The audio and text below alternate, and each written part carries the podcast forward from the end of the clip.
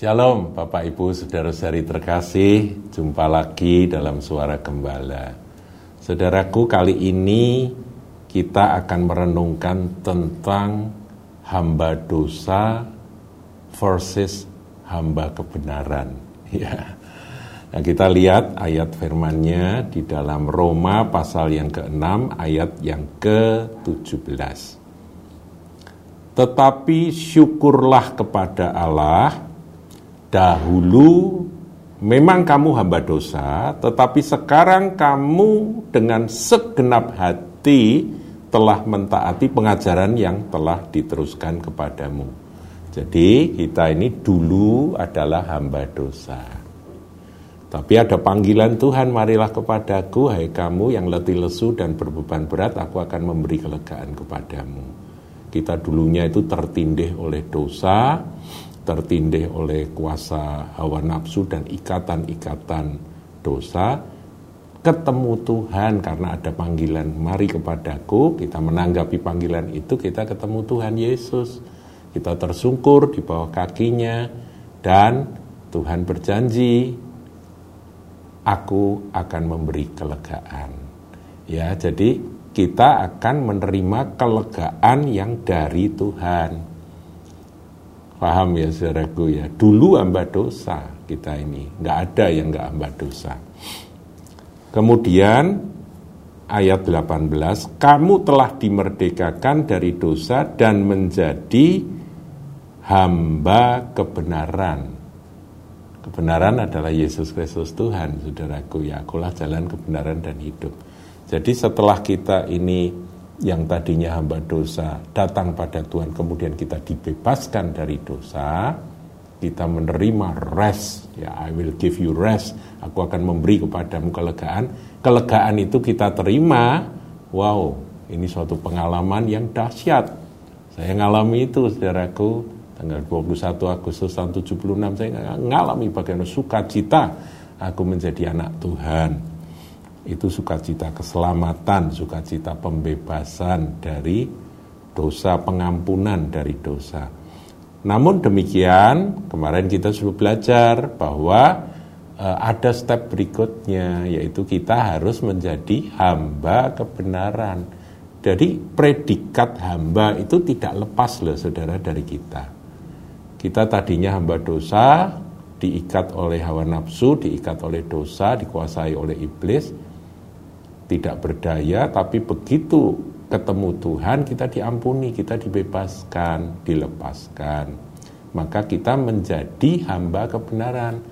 Jadi posisi bebas itu tidak ada. Makanya saya kemarin katakan bahwa semakin bebas semakin terikat. Ya itu tadi ya manusia yang ingin bebas, dia semakin terjerat oleh dosa. Tapi semakin terikat justru semakin bebas. Terikat pada sang majikan yang baru. Tuan yang baru yaitu Tuhan Yesus Kristus. Sang kebenaran itu. Kita mau jadi hamba kebenaran.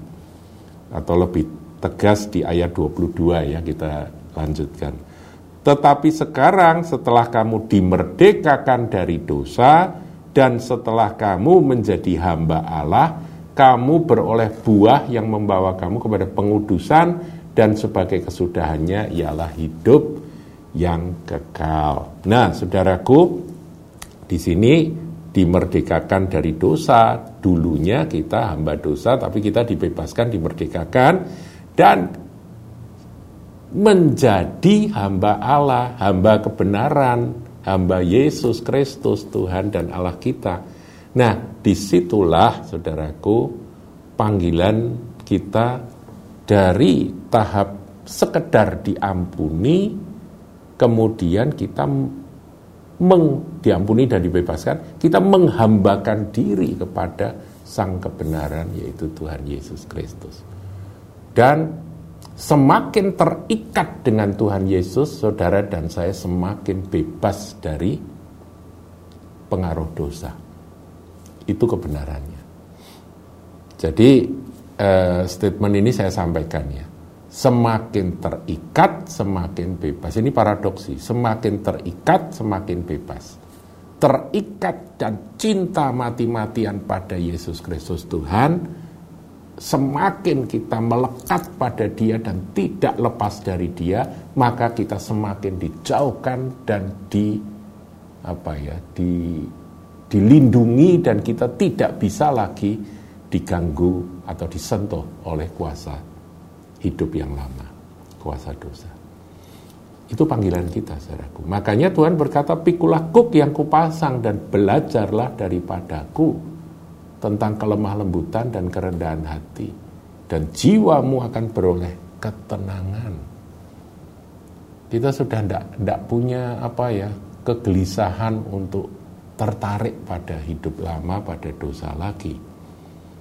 Saudara, alangkah indahnya panggilan Tuhan Tuhan itu mengikat kita, memberi kita itu ada tujuannya. Kalau iblis, dia memberi sepertinya kesenangan sesaat, tetapi tujuannya adalah untuk menjerat, mengikat, dan sampai ujung-ujungnya adalah kematian. Itu ya ayat 23 Roma 6. Sebab upah dosa adalah maut, tetapi karunia Allah adalah hidup yang kekal dalam Kristus Yesus Tuhan kita. Tapi bagaimana caranya hidup kekal itu yang dikaruniakan Tuhan melalui Yesus Kristus itu jalannya bagaimana atau step-stepnya seperti apa, caranya bagaimana, yaitu dengan kita memikul kuk. Menyangkal diri, pikul salib itu disebut dalam uh, Matius 11 ayat 28, 29, 30 itu memikul kuk. Nah saudara, jaminan dari Tuhan yang luar biasa di uh,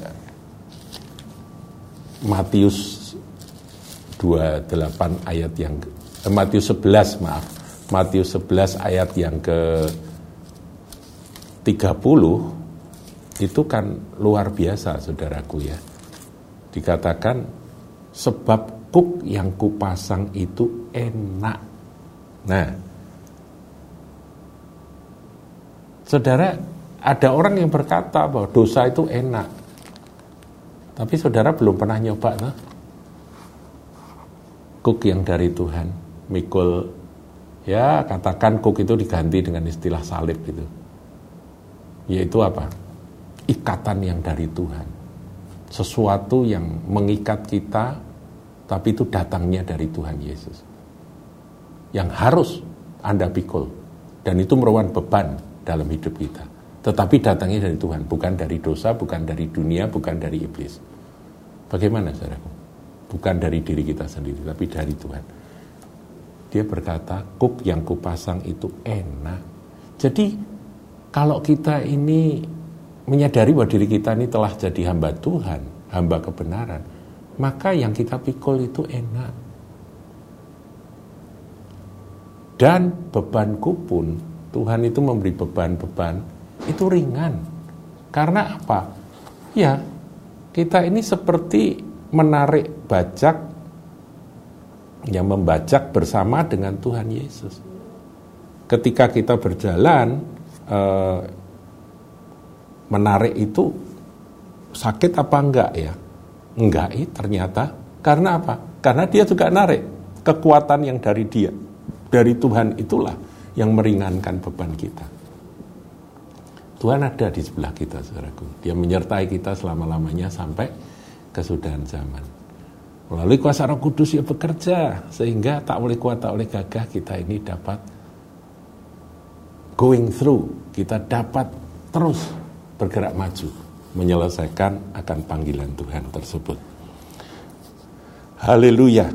Sekali lagi semakin terikat, semakin bebas. Saudara mau semakin terikat, semakin bebas, ikatkanlah dirimu, lekatkanlah hatimu kepada Yesus Kristus Tuhan. Makin hari makin lekat, maka engkau makin dibebaskan dari pengaruh dan kuasa dosa. Tuhan Yesus memberkati.